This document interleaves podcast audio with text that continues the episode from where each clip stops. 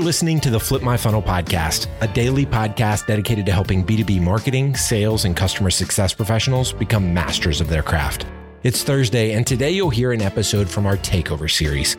Every month, we ask a different practitioner or thought leader to host a series of interviews that cover a specific theme that's relevant to our community. And like Sangram always says, without a community, you are simply a commodity. Here we go. Sangram here. Welcome to another fun Flip My Funnel podcast takeover series. So I'm always excited when we can have somebody run a full series. And this time it's Epic Takes, mixtapes from the Customer Experience Podcast run by Ethan. Uh, Ethan is uh, is the chief evangelist at BombBomb, and he's been doing some ridiculously amazing conversations on the idea of customer experience. And he's he's introducing this series around a mixtape. So Ethan, welcome, and thank you for doing this, man. Sure. Thank you so much. I think it's so cool that you open this up. It's a true community spirit and mindset that you open the show up to uh, to guest takes like this. And I, it's a privilege to be here. All right, so introduce what this series really is all about, as people will jump into this every other Tuesday or Thursday as the series unfolds. Awesome, yeah. So I was coming up on episode one hundred of the Customer Experience Podcast. I'm bringing together typically sales, marketing, and customer success to talk about how we can be more intentional and aligned in creating and delivering better experiences for customers. But I wanted to do something special because, you know, it's episode one hundred. So I went back and found some of the best passages that were transcendent of day-to-day operations, that were transcendent of marketing, of sales, of C S. You know, the, these conversations are packed with useful insights, but these individual takes that I chose came from moments where they just transcended it, and they're very uh, human-centered, human-focused. I think that's been a consistent theme on the show. So I really devoted that episode and now this series to sharing that. So we're going to hear from some really great guests like, and I think most people listening to the show know David Cancel from Drift, Joey Coleman, author of Never Lose a Customer Again, the director of runner experience at Brooks Running, Rachel Ostrander. You are in this series, by the way. You've been on the show twice. One of my friends and co-founders at BombBomb, Darren Dawson, Matt Sweezy from Salesforce, who I know you know and wrote an amazing book called The Context Marketing Revolution. So that's the series. I'm really excited about it. And it's just a privilege to learn and share so many good insights from so many smart and kind people, such as yourself. When I'm lucky to be in this. So Ethan, without further ado, let's jump into it as you introduce each and every guest for this entire series. And again, thank you so much for doing this. Welcome back to the Customer Experience Podcast. Today's guest, and I'm really excited to have him, is a five-time founder and two-time C E O. He founded Compete, Ghostery, Performable, and Lookery. He was the chief product officer at HubSpot for three years. He's currently the founder and C E O of Drift, co-host of the excellent Seeking Wisdom podcast, co-author of the book Conversational Marketing, a self-professed obsessive reader, and entrepreneur in residence at Harvard Business School. David Cancel, welcome to the podcast. Thank you for having me, Ethan. I'm super psyched to be here. Talk about all things video, all things customer. Awesome. I Cool. I did not know we were going to have a good video conversation here, but I'm excited to have that too now that you introduce it. We'll start here with um, with customer experience. You know, mm-hmm. one of my one of my premise premises as I got into this was that, you know, you ask ten people what it means and you'll get seven point four answers. When I say customer experience, what does that conjure for you? What are some of its characteristics? Yeah, to me, they kind of, uh, I kind of think the same way in terms of brand experience. So I think customer experience to me is a bigger thing than I've heard usually defined. And what I mean by it is like, it is literally every touch point and every emotion that your brand and your product and your, your experience puts onto the customer and what they feel like that. How do they perceive your brand? How do they perceive your product? That's the customer experience. So it doesn't start and stop with a website. It doesn't start and stop with a product. It doesn't start and stop with a brand. It goes across all those things, because if we think about the brands and the customer experiences that we look to as being remarkable, there's no way to separate out the product versus the people versus the brand. It all becomes one thing. And so I'm obsessed about every detail being part of the customer experience. So good. I think one of the key things you offered in there is this idea that uh, the feelings, right? So, mm-hmm. so all these things happen, right? I see your website, or I talk to a person, or I have a product failure or a product success. And that's part of it. But what am I left with? How do I feel about it? How do I think about it? And what stories do I tell other people about it? Mm-hmm. I love that last part about what stories do I tell other people about it. So key in the customer experience, because if you're doing a great, well, whatever job you do, people are going to tell stories about that experience. So you can focus on making them good, or if you ignore them, they can become mediocre or bad experiences. Right. I think the default is a lot of folks just don't think about it at all. It's just happening. You hope you hired someone decent. You hope you maybe train them well. You hope maybe you empower them, but you just kind of let it happen. And that's that's why we're having these conversations uh, on the show all the time.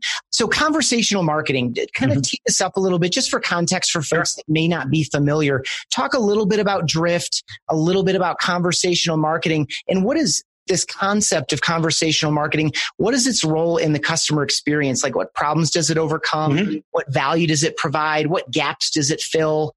It's funny because, uh, so conversational marketing and the way I'll explain it and what Drift does and customer experience are all one thing, right? All of this, what we're doing in conversational marketing, why we created Drift as a company and as a product and why we use it ourselves, all stemmed from one thing, which was this obsession that I've had for the last decade, a little over a decade now, on the customer experience and the customer experience being the most important thing, and figuring out a way, which it's taking me time to do over several companies. How do we incorporate that customer experience in everything that we do, right? Literally into how do we use it in building our products from an engineering standpoint? How do we use it in our marketing? How do we use it obviously in sales, but across every part of the company? How do we incorporate that customer experience? So when we started Drift for a year, a little over four years ago now, we had an observation. That observation was that customer experience was the most important thing. But for most of our, our professional career, for my entire professional career, even though these ideas are not new, and we had heard about the rise of the customer, the age of customer experience, they actually didn't matter. And I'll explain that. It didn't matter because most companies were operating in ecosystems where they didn't have much competition. And those companies could dictate the sales process, could dictate how they wanted to serve those customers. But if you fast forward to today, and back when we started the company four years ago, that's no longer true. Right? The entire paradigm has shifted. In every given category, there are infinite supply of competitors. Whether you sell directly to consumers, you sell B to B, it doesn't matter. There's an infinite supply of competitors. And what that means is that all of a sudden, customer experience is the most important thing that you can focus on as business. Even though we've known these ideas for ten, fifteen, twenty years, they didn't matter back then. They matter. They're incredibly important today. And so we started Drift.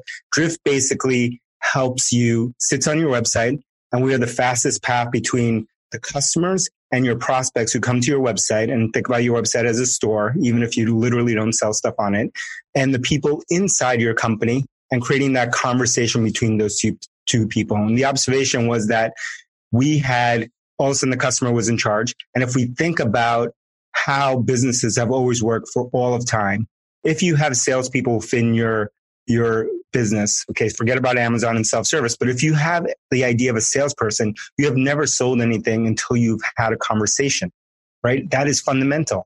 But we have spent the last ten, fifteen years ago in this rise of, the, of digital marketing in creating barriers between the customer, the prospect, and the people inside the building. And that's what we've all done and not what I've done in the past in terms of marketing. And it worked for a long time, but that no longer works today. So conversational marketing allows you to turn your business into this twenty-four seven, three sixty-five available website that can service your customers. And so we created this category, conversational marketing, like two years ago now, two and a half years ago, because we needed a, a way to give this a name.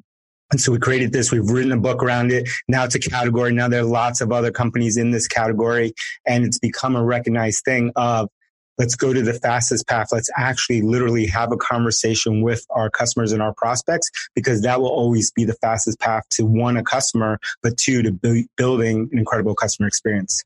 That's excellent. You hit on so many things that are really exciting to me. One of them is the idea that the business used to dictate or have the privilege of dictating the terms on which you engage with customers. And of course, that's dramatically flipped. So just to share a story. I think you'll enjoy this one. So uh, we were about three months behind you in releasing our book, Rehumanize Your Business. It's about simple personal videos. And we did a sales offer in the mm-hmm. pre-order window.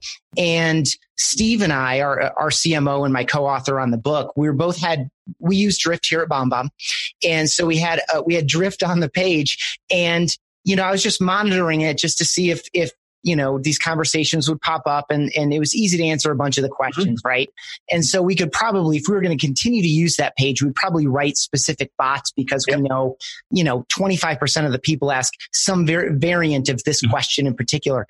But I had this guy that was, so we, so we did these tiered packages. If you buy one, you get X. If you buy three, you get Y. If you get five, ten, twenty-five, fifty, one hundred, mm-hmm. five hundred, and up to a thousand books. If you buy a thousand books, you get all this stuff.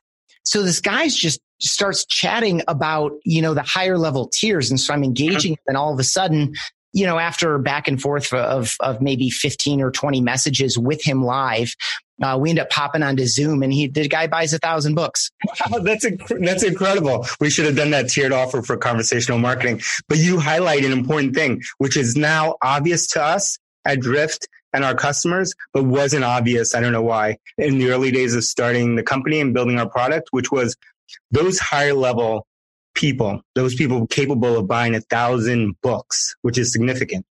Those people are not going to convert the old way. They're not going to fill out a form. They're not going to wait for you to reply to a contact us email. They're not going to wait for you to, to get twenty sequenced emails. They want to talk to somebody. Right? It totally makes sense, right? Like those people, and they probably want to talk to people off hours, because most of the time in business, they're busy during the day. And so they want to converse with people. It's obvious now, but we see it even on our data with our customers, like the higher level kind of titles, especially those C-level titles, those people will always default to talking to someone, because they know what they're interested in versus converting in the old ways. But in the old, you know, up until recently, we were only giving them one path to convert. Right. And the other interesting thing here too, just in, just to stay real practical on this example, is there's really no one else to have that conversation yep. with him, right? Like mm-hmm. Steve and I put him together. Our whole team was helpful in like building yep. all the landing pages and doing all this stuff, but the sales team is not incentivized on book yep. sales. Mm-hmm. The customer support and customer success team that's talking with customers all day and gets a lot of when people call into our toll free mm-hmm. number, you know, they don't know all the details and nuances yep. of this. And there's no mechanism for us internally in a company of we're about one hundred thirty people today. Mm-hmm. You know, I'm not going to call it all company meeting to walk through the sales offer. Right. And so, yeah. so it was my conversation to have, and, and that he wasn't going to reply to an email with, uh, no. here are my top fifteen questions before I commit. And so it's this, this to the conversational part of it. It's this kind mm-hmm. of give and give and take back and forth. The question he thought to ask in the beginning is not where he landed five questions deeper, right? He didn't mm-hmm. think to ask that fourth question off the gate or out of the gate. And so, um, anyway, it was fantastic. Um, I think how, how important that customer is to BombBomb. A thousand books. It's incredible. Right. Right. And what he wants to do, I mean, part of what we offered was that we will, Steve and I on our own dime, will come and spend an entire day with whoever you put in the room. If it's you and your co-founder, yep. or if it's five of your best customers or your whole company, or mm-hmm. five thousand people in an auditorium, we'll teach and talk on these themes uh, for a day.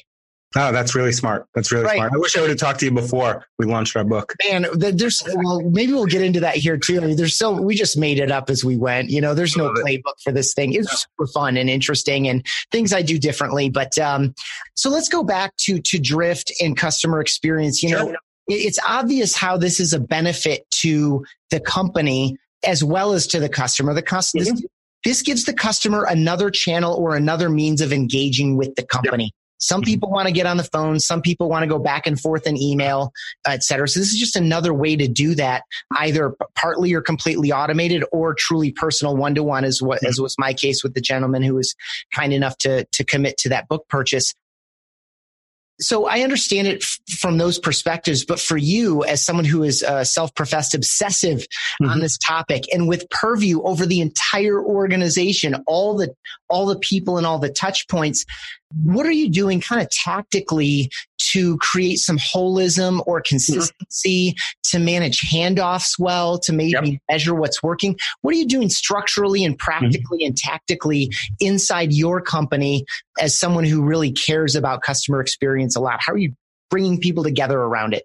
Yeah, that's a great question. And uh, it goes back to the uh, something I referenced earlier, which is like, actually the whole idea for Drift and the whole overlap with customer experience, it's like super meta. We we wanted to create the most customer-centric company possible. So we created a tool that allowed us to converse with our customers and from, to learn from our customers. Then we that is the tool that we sell to other people. And those other companies use that tool to converse with their customers and get closer to their customers and build ideally a more customer-centric company. So it's like, it's super meta and uh, recursive, right? This thing that we've created. But we've we've figured out how to operationalize within our company the things that we're learning from customers, and how do we change the existing hierarchy and the existing roles within the company to match what our customers want, right? If we think about the old way, which is this old way of filling out the forms and doing all this stuff that we talked about, that way, that company-centric view created a whole slew of roles within our companies. And we know what those roles are, right?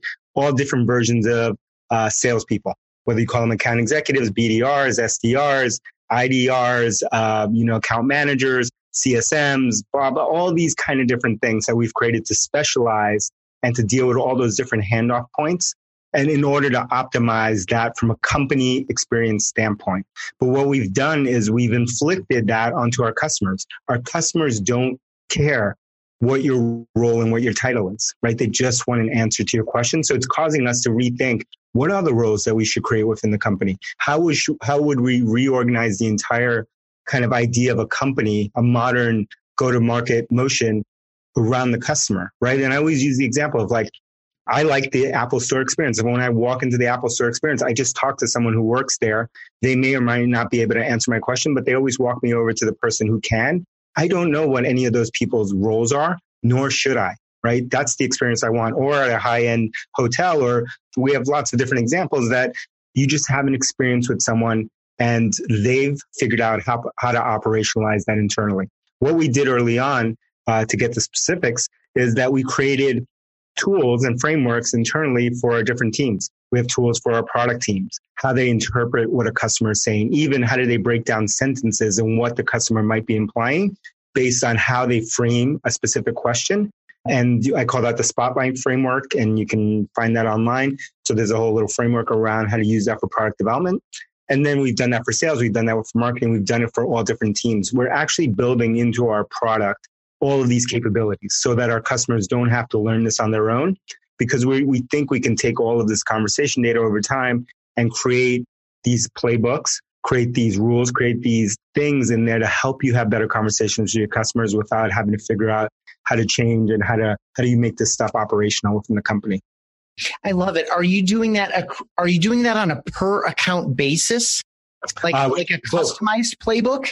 We're doing it both. We're doing it across our entire customer base. So those are basic things that you learn about language across different customer bases and people who may be in similar selling motions, right? And then we're doing it lower level. We are doing it specific to that company and the way that things work for them. So we will analyze and make recommendations based on successful interactions that have happened in the past. Let's say it's a sales interaction over Drift, and we see success and we see commonalities, or your top performers, we see commonalities there. So we'll make recommendations that are very specific to your product, to your team as well, and what's worked before. So good. I also want to double back to your Apple Store experience, oh, yeah. and, and nor should I. So important. Your company's problems are completely irrelevant to your customer. Yep. And we've done that. We've done that for an entire, you know, entire SaaS industry, but for so many industries, like we have for so long been in this world of, and this is a major shift. This is why it's a big shift for people to go from where we've been to where we are now. We've been in this world of it's a, all we care about is the company problems, and whatever we decide, we inflict that onto our customers. And that can, that does work, and it has worked in the past, but that only works in an, in an economy where you are a monopoly or close to a monopoly, that is you have very few competitors. Most businesses are not like that, and definitely the future is not trending that way. And so in a, in a world where you have infinite supply of competitors, infinite supply of options, even if they supply something totally different, a service versus software, in that world, it can never work, right? In that world, it is closer to consumer packaged goods world and you deciding between two versions of laundry detergent than it is about anything else. And it has to come down to that holistic customer experience. one hundred percent. So good. I want to go a little bit personal here really quick. So I've heard, I, I love the work that you do. I love the way you look at the world. It's a privilege to have you on the show. One of the episodes I listened to was the, uh, was from the B two B growth show with James Carberry. I think, I think it was released last summer-ish. Yeah. Yeah. Um, back. And, and so he was in a lightning round with you, which was pretty fun. And we were talking about Boston restaurants and stuff. Yeah. Yeah. What is the number one thing you're trying to optimize in your life right now? And without missing a beat, you said, do you remember what you said? No. Okay. You said experiences. Okay. Yes. And so, so I like, that's so true. But it was the lightning round. So there's yeah. no context. Can you yeah. talk about that a little bit? What does it mean to be optimizing experiences in your life? It's so funny. You know, if you were to ask me that question right off the cuff right now, I would have said happiness, but happiness I would qualify as just a kind of further refinement of experiences. So it's like these happy experiences, not just experiences. I think, you know, it goes back to everything that we're talking about. I think the only thing that we value once all of our needs are met, right? And we've gone down the Maslow's hierarchy of needs, right? And once all of our needs are left, the only thing that's left are experiences. And I think we live in a world now where we will only pay disproportionately for experiences and outcomes, right? And those things are intertwined. So like an experience or a specific outcome. And I think anything that doesn't provide an amazing experience, doesn't provide the outcome you want, is just a commodity. And you have to be the Amazon of your market to be able to sell those commodities. Everything else, every other business in the world, if you're not an Amazon-like business, you need to be selling an experience. And that's what I'm looking for. That's what I'm chasing myself, because I'm just like everyone else listening to this. Like, I care about these experiences. That's all that's left. I live in a very first world problem context here. Like, there's not a lot of, if we're watching uh, podcasts and we're on these high-end machines and doing video and stuff like that, we are like, we are so far on the side of first world problems, right? Like, if you listen to this, you're with me, right? And uh, in that world, experiences are the only thing that's left. There's nothing left but experiences. And that's how I prioritize, prioritize my life. What are the experiences that I want to live through? Everything else is a commodity. Is it too simple or short-sighted to say that when we talk about experiences, mm-hmm. it's about how how we make people feel about themselves? Mm. I love how you frame that. I, I, I feel smarter for having listened to this, or I feel happier or more entertained or smarter and more empowered, whatever. Yeah. Like, it's about how we make people feel about themselves. Is that, is that going too far? No, it's not going too far. I think that is the core of it. That's exactly it. I think you nailed it. And I think we have overcomplicated things. We have, and that's what we do as humans. We've overcomplicated things. We want to make things more rational and uh, logical than they are. But at the end of the day, it is how you pay, make people feel. And that's all that we can do on this planet, is how do we make other, those people around us, how do we make them feel? And how do those people around us make us feel? That is it. That, that is all that we are. And, uh, and I think we're coming back to that. So we're, I think we're coming full circle into that, because now, mo- again, if you're listening to this, all of your needs are pretty much met. You know, it's, uh, it's nuanced at this point. And now it's back to the original concept, which is simple, but it's not easy to live, which is like, it's all about the experiences and how do I want to make people feel around me? How do I want my product to make them feel? And that is what people value. So good. And we pay for it. Yeah, um, that's the only thing we pay for, I think. Right. Uh, disproportionately is experiences, right? That's why we want uh, a certain, you know, product, a certain coffee, a certain whatever. It's not because of the literal, the logical idea behind this coffee of what exact beans are in here, what cup they use. It's about, how does this make me feel? When I hold this cup, when I buy this cup, and by the way, this cup and bo- this coffee in Boston is more expensive than Starbucks, if you can believe it. How does this make me feel? It makes me feel a certain way, and that's what I'm paying for. Nice. And I would assume that the retail space probably reflects all of that. Yes, exactly. Totally matches. And that's why I love it, because their entire customer experience is perfectly executed. And that's another thing that I kind of geek out on, which I, I'm guessing you geek out on as well, is that is the customer experience is the entire thing. So I care about every detail. How does this cup, how does this cup feel? What is their logo like on this cup? How does it match the experience, the servers, when you come into the, into the uh, restaurant? How does the aesthetics of the restaurant look? Like every single thing about that makes me feel a certain way. And that's why this place, which is a, a bakery near here, can sell sweatshirts and hats, and people will actually buy them and wear them around because they value that experience. So good. I think if people would buy, I'm sure people do wear Starbucks gear, uh, but but but if more people would do it, mm-hmm. I'll bet it would be in the stores as as that one is. I have like at least four topics I would love to get, yeah, to, shoot. but I, I'll, I'll respect your time as well. I want to talk about books at two layers. One, I really enjoyed your conversation with uh, uh, uh, David Gerhard on. Mm-hmm. Seeking Wisdom about um, Essential Drucker, Radical Candor, yep. Five Dysfunctions, Behind the Cloud, et cetera, where you guys will like walk through a whole bunch of books that are available. You have like a public bookshelf that anyone, essentially like one of those little free libraries. I assume yeah. over Boston, like they're all over my town. Yeah, yeah. Kind of like that, but in your lobby. Why is reading so important to you? And specific layer here, are you one of those people that says, I read fifty books last year, but you actually listen to forty of them on Audible at two x speed? Or do you or do you read books, read books? Like talk yeah. about reading and why it's important to you and how you do it. I'm a I'm an obsessive reader. So I'm usually reading five books minimum at the same time, which I'll talk about. I think you said something important there, which I like to dig in. I was obsessed with reading early in my life. And then I think my school experience, and this is just mine, my school experience taught me to dislike reading because I was taught, which I think most people are, to read in a certain way, to read for memorization, to read for, uh, to say that I completed something, to read, to be uh, forced to read something without having the context to understand why I was reading that at that time. So it taught me that. Later in life, I came back and said, like, I rekindled my love of reading. For a whole bunch of reasons. One of them was I kind of discovered on my own that, and I came to this realization that I think I was reading the wrong way. Like, why did I have to memorize things in a book? Why did I have to read? Why did I have to read this specific book versus listen to it on an audiobook? Why did I have to, you know, uh, complete the entire book and not give up on books? Why were all these things that I was kind of taught to do? And I said, you know what? These are all, I think, in my, for me, wrong. Like reading is about, is about learning, is about growing on your own. It's about learning from other people's failures and, you know, incorporating that into your life. And so like, there are no rules around reading. There, that reading is, you have to complete an entire book, uh, that you can never give up on a book. My wife won't, uh, still has that rule. Like if she starts a book, she will never give up on a book, even though she's miserable and, you know, quarter through the book, but she will force herself through that, which I think is a crazy idea. I think reading should be enjoyable. Uh, reading should be a growth exercise. And I don't think you should have hard and fast rules about reading.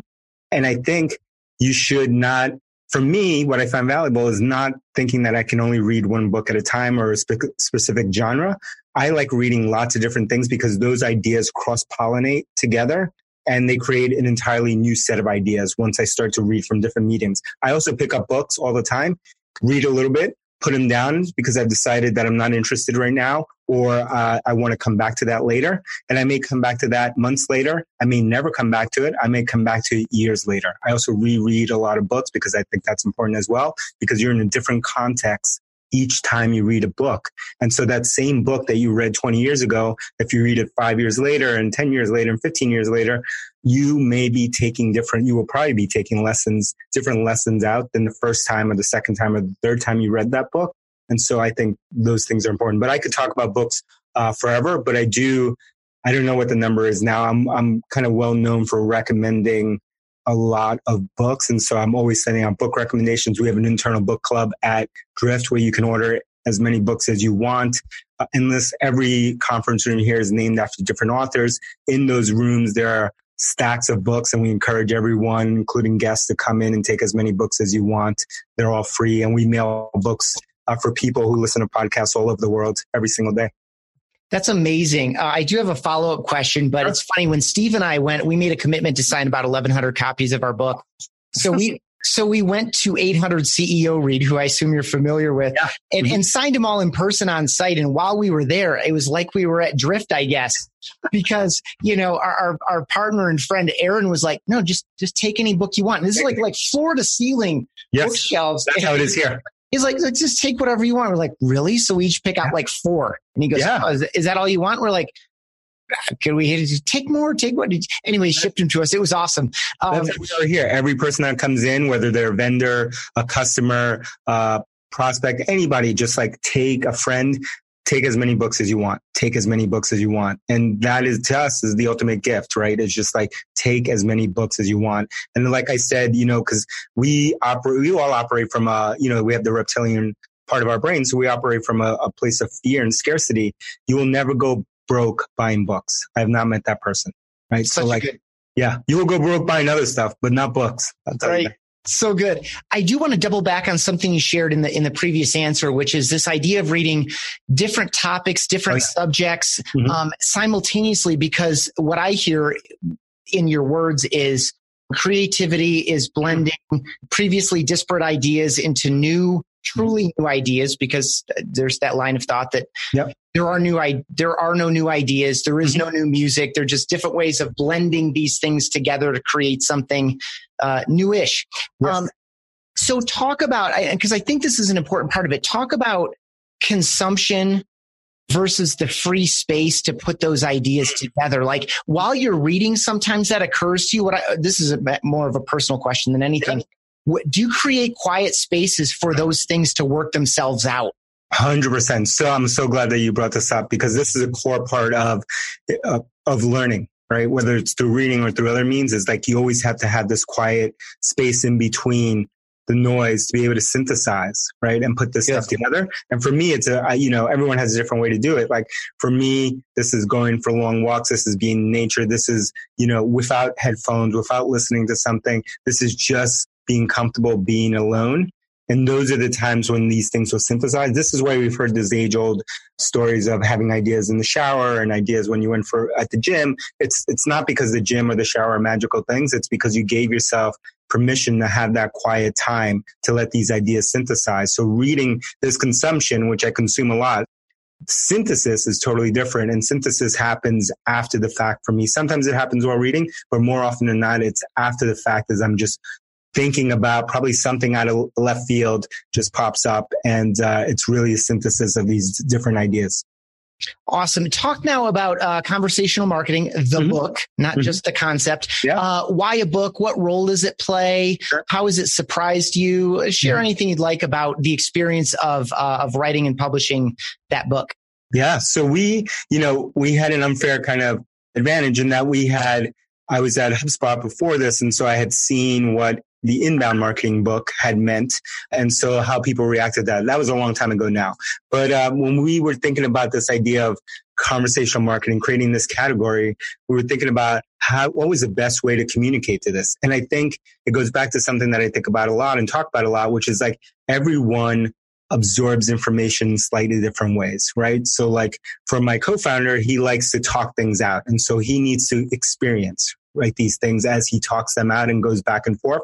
Other people like me need to like sleep on things, synthesize things. And that's why I like reading so much. Other people respond to something else. And so we had ideas for all these different ways to communicate the idea of conversational marketing. But for people like me and, and uh, people who enjoyed books, the book was an important part, but not just having a digital book, but having a physical book that they could lean back on, and not a, even a physical book that we published, but a physical book that was a, available at stores all around the world. Because I think it's important to have that kind of ability for people to kind of bump into these ideas, right? To be out there thinking about similar things and like randomly bump into this book somewhere at an airport or a bookstore somewhere, and that book being the right book for them at this right time. And so the book was important for us for a bunch of reasons, but it really came down to, we know there are people that just love consuming new ideas through this medium. And so we were going to use books, we were going to use video, we we're going to use all these different mediums. And, you know, books are important because they last, you know, if you write a great book, they can last longer than any of these other mediums that we're, we're exposed to. So good. I'm thinking about right now in my head, I'm thinking about per, just on that last passage there, I'm thinking about permission marketing. Yes. Stuff going, which was published mm, more than twenty long time years ago. ago. Right. More than twenty years ago. It's twenty. It's it just turned twenty mm-hmm. or it's going to like in a couple months or something like it's, it was nineteen ninety-nine. Well, wow, that had a big impact on me. Permission Marketing, Purple Cow, so many of stuff good in his books. Me too. And it, but so I, so I reread Permission Marketing mm-hmm. about a year ago, and it's so funny how far we have not come mm-hmm. uh, relative to those ideas, right? And I actually yeah. do, honestly, I see conversational marketing and, and what you're doing as, as a bit of the evolution there, because that book was so anchored into email. Um, oh, one hundred percent. And, yeah. one hundred percent. There are two books that conversational marketing is derivative of. One of them is Permission Marketing. So you nailed that. And some aspects of Purple Cow, kind of. But then the second is, which I would advise everyone to go back and reread this. This book was uh, from nineteen years old now, back in two thousand published, and it's called The Clue Train Manifesto. Oh, so, so yes. good. That, yeah. we, we don't need to talk about that because that'll take way too much of your time. Yeah, yeah. See, read those two books. J- just quick context for you. I was in broadcast. I was running marketing inside local oh, okay. stations. And in the early two thousands, I was trying to figure out what was next because I just felt mm-hmm. like it was kind of a dumb product on a day-to-day basis. Yeah. You know, useful in times of crisis, but otherwise kind of just a dumb product. And I just wasn't that into it anymore. And so I was, that was the rise of social, but it was also just the rise, I guess it was called Web two point oh at the time. It was. So, so.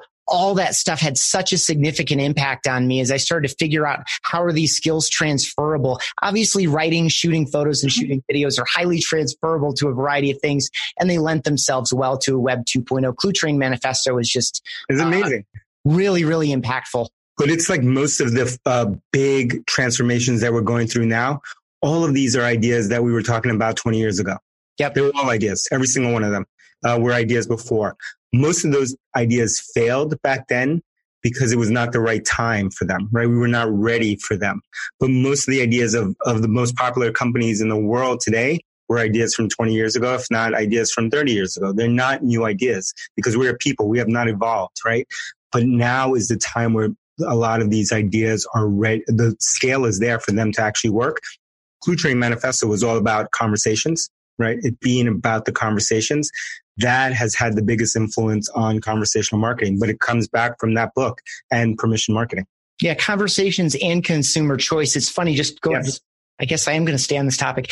Uh, you know, you know, when I think about Permission Marketing, why something that see, that that resonated with me probably fifteen years ago when I read it, and, and even more so now that I have so much more exposure to to how this stuff comes out in practice. At the time, I was just exploring ideas. Yep.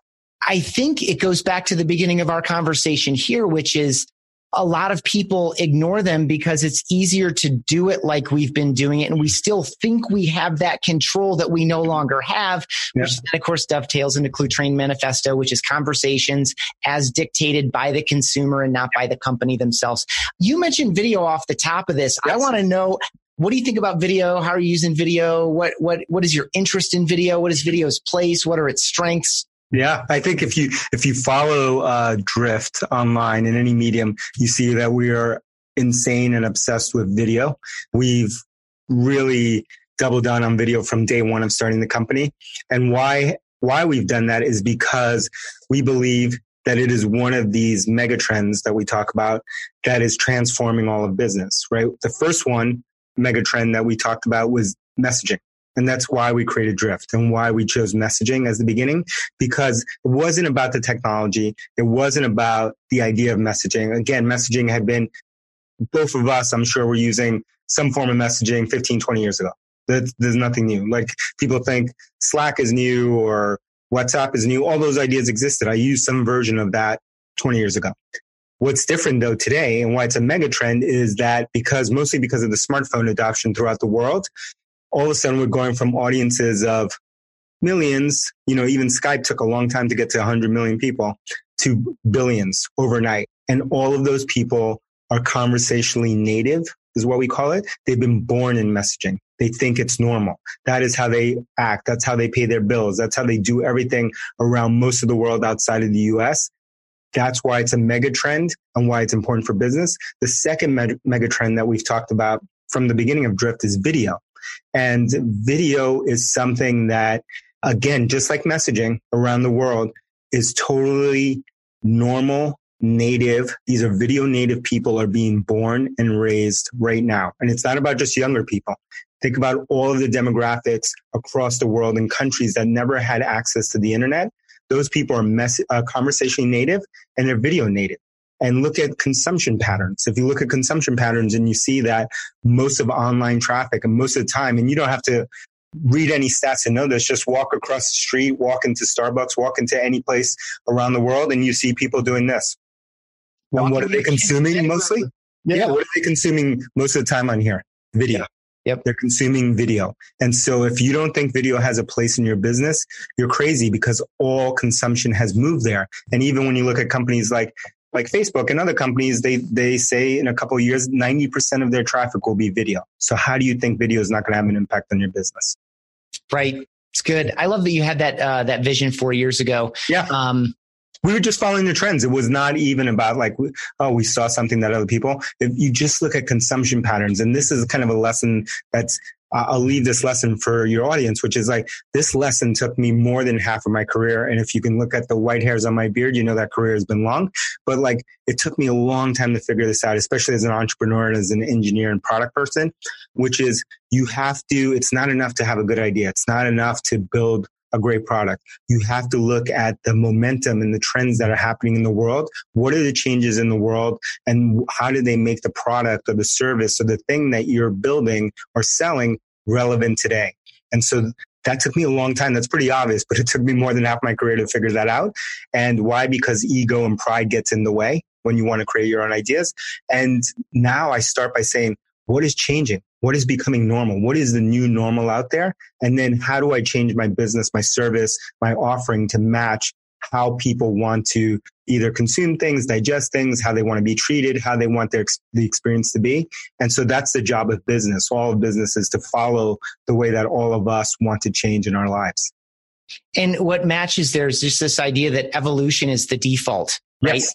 Things yes. are constantly changing, and they should be changed. So this idea that we can set it up, like whatever it is, our business or some aspect of our business, and like, it's going to be okay because no. it worked for the last eighteen months, you know, that's over. And I think we finally have enough examples that we're, se- we're starting to see that even in the biggest of companies, right? They've seen all the massive disruption that's happening in the world today across every given category and segment. And they know that if they have not been disrupted yet, they're about to be disrupted. Yep. And it's to uh, so many consistent themes here, uh, going back to essentially potentially infinite competitors. Yes, we are living in a world of infinite competition, whether you want to believe that or not. So that is the way the world is going.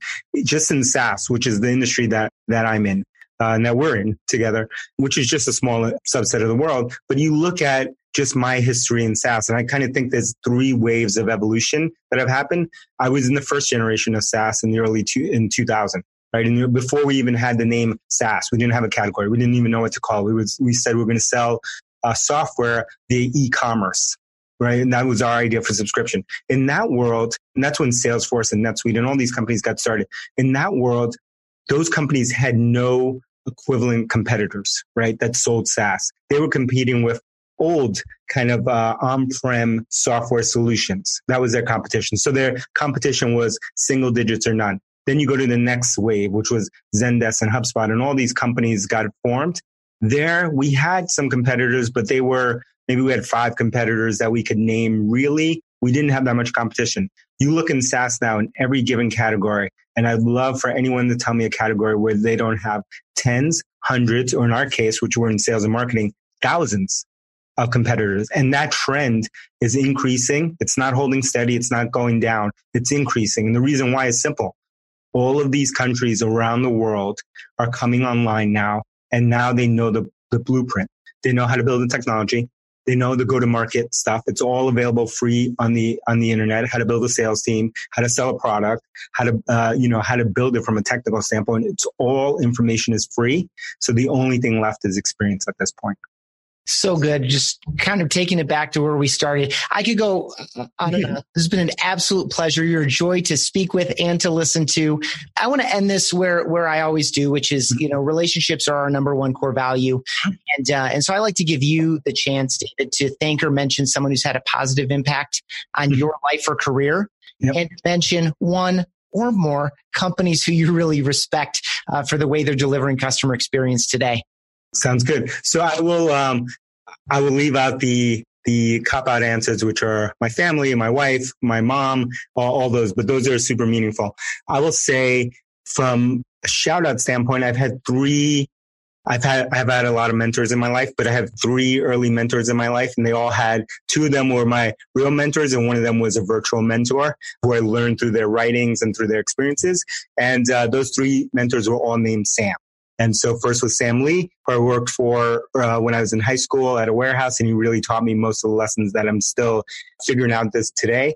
Then it was uh, Sam Walton, the founder of Walmart. And so if you haven't read the book Made in America, read that book. And he taught me about servant leadership and other things that were important, and, and really focusing on the customer. Whatever you think about Walmart, that book and what they did was transformational. And the third one was named Sam Zales, and he's an on, he's an entrepreneur and runs a public company here in Boston. He's taught me the importance of, of people and uh, over product. And now I believe ninety-nine percent of this is all about people and one percent is about product. And so those are the three that have really had an impact on my life. And then lastly, the company that I like, that's a tough one because I have a, a high bar, but I think we model a lot of things that a lot of the experiences of a hotel chain called the Four Seasons. Mm-hmm. Four Seasons, you know, that experience and what, uh, there's a great book that the founder of Four Seasons wrote that I recommend to everyone. And it's about this idea of building this incredible service in a world where very little of it could be scripted, right? And so how do you get your entire company providing this amazing experience over and over and over? And I'm always fascinated by restaurants and by hotels specifically because the product changes every single day. It's not like building, you know, a widget or a piece of software or what have you, where you can get repeatability, because these are people-based businesses and people are going to wake up on the wrong side of bed, whether it's a customer or someone on your team. And so how do you build those amazing experiences? I'd say Disney, Walt Disney as uh, in the Walt Disney World is pretty, pretty close as well. So good. Three Sams and Four Seasons. Yeah, uh, this has been an absolute pleasure. For those of you who've been listening, if you are a reader like David Cancel, you might want to pick up Conversational Marketing, our book that we just released, Rehumanize Your Business. David, if someone wants to follow up with you or your book or your podcast or your company, what are some ways for people to connect with you online? Yeah, drift dot com, D R I F T dot com. And uh, for me personally, it's... Uh, Instagram is dcancel, D C A N C E L, and the same handle on Twitter. And so those are the best ways to get to me. Awesome. I appreciate and value your time so much. It was an absolute pleasure. And, uh, and I hope you have a great rest of your afternoon. Thank you, Ethan. Thanks for having me. I appreciate it. And we can talk Clue Train anytime you want. Okay. Sounds good. I got to reread it now. I'll quiz you. Okay. All right. You've been listening to the Flip My Funnel podcast. To make sure that you never miss an episode, subscribe to the show in your favorite podcast player. If you have an iPhone, we'd love for you to open the Apple Podcasts app and leave a review. Thank you so much for listening. Until next time.